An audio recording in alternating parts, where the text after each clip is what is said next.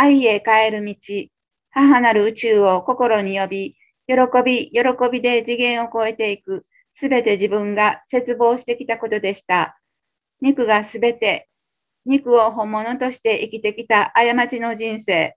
真っ暗闇の中へ落ちていくことしかできなかった過去。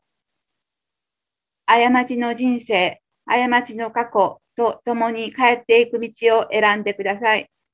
厳しくて険しいけれど、本物の優しさ、ぬくもり、喜びの世界を知っていくには、それしかありません。思うは大家め吉を日々実践、実践です。肉の時間の終わるその瞬間まで、思うは大家め吉一筋の道を生きていきましょう。